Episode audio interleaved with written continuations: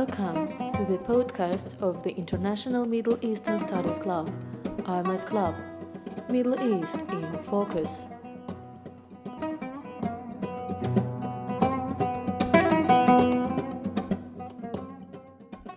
Welcome to the IMS Club podcast. It's Thursday, November 30, and it's time for Hotspot program. I'm president of IMS Club and editor in chief of the podcast channel. You can follow me on social media, where you can easily find me under the username PolitBlogMe, coming from political blog on the Middle East.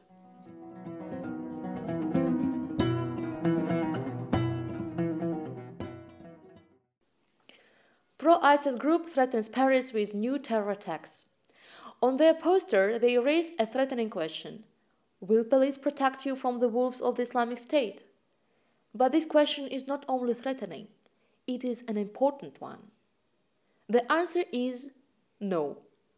Until now, we did not elaborate a strategy to counter lone wolf terrorism and terrorism in general, to be honest. Pompous declarations we killed bin Laden, we have defeated Al Qaeda, we liberated Mosul and Raqqa, we have defeated ISIS has already proved to be nothing but attempts to hide the real impotence to eradicate terrorism. Until now, the international community has not elaborated an adequate approach to defeat terrorism and its ideology. ISIS and any terrorist organization of the kind will not surrender easily, and even as it loses territory and strongholds, its ideology will not vanish under bombs and shelling. With the elimination of Osama bin Laden, the international community led by the United States celebrated a decisive victory over Islamic terrorism. But terrorism is like a Lernaean hydra, a many headed serpent in Greek mythology. For every head chopped off, it regrows a couple of new ones. To the huge disappointment of the international community, eliminating a concrete symbol of the phenomenon doesn't eliminate the phenomenon itself. It is much easier to eradicate a symbol than fight the phenomenon, especially when it comes to ideology. A symbol is used by geopolitical powers as self-promotion instrument. First, to increase the perception of their importance in fighting this symbol. Then, after its eradication, to seize a PR opportunity and consolidate their positions as of righteous fighters against evil. Thus, this fight turns into a show without an in depth or far reaching strategy.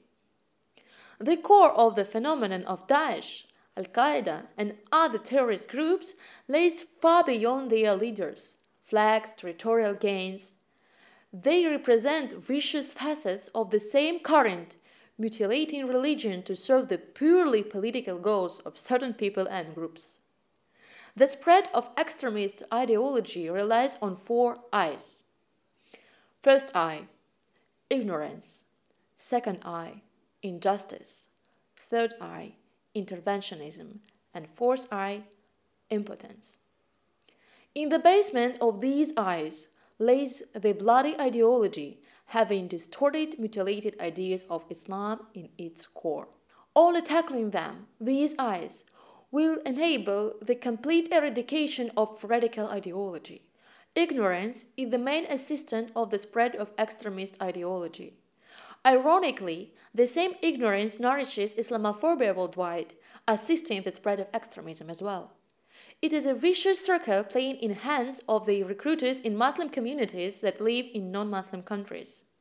Injustice, political, social, and so on, is used by recruiters as it creates fertile soil for the spread of extremist ideology. Injustice refers not only to the Muslim countries, but to the whole world. It occurs not just in authoritarian regimes and dictatorships, but in democracies as well. Western interventionism and policies toward the Muslim world are another serious factor fueling extremism. It is becoming a far more serious issue as the Arab world is chosen as a battlefield for geopolitical and sectarian clashes. As such, the Western interventionism is a sustainable source of the very ideology it is officially fighting to eradicate. The helplessness of some moderate clerics is another important factor. They appear unable to adequately withstand extremist propaganda. They are inactive and passive compared to the extremists. They hardly use modern technology to deliver messages of peace to their congregations and the world, leaving the space for extremists and their messages of war. They lack adequate contact with the youth, unlike terrorist recruiters who are brilliant psychologists. These pillars that are making spread of extremist ideology easy has to be tackled. They are responsible for spreading extremism ideology, brainwashing people, and gaining new followers. No PR or self promotion can be made fighting these pillars. Eliminating them takes time and enormous effort, the result of which cannot be privatized by certain players. The idea can be defeated only by another idea. Idea of war can be defeated by the idea of peace if spread intensively and in a proper way. The terrorist propaganda can be eradicated with an active spread of the real and positive image of Islam and propaganda of peace and coexistence. The international community, moderate Islamic clergies, have to unite their forces to elaborate proper approaches to defeat the terrorist ideology. Meanwhile, terrorism is developing, getting new traits and forms. So, lonely wolves are becoming new terrifying power against which we have no remedy. They change their methods.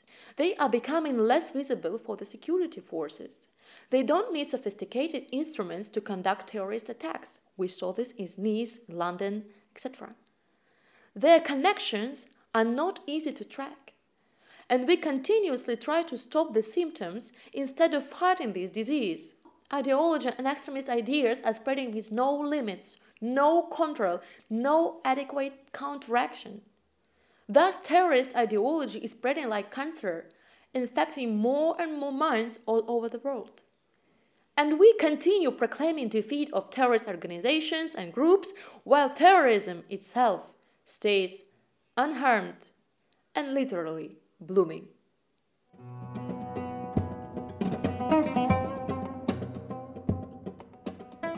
Thanks for being with me today. We'll meet next Thursday. Have a good week.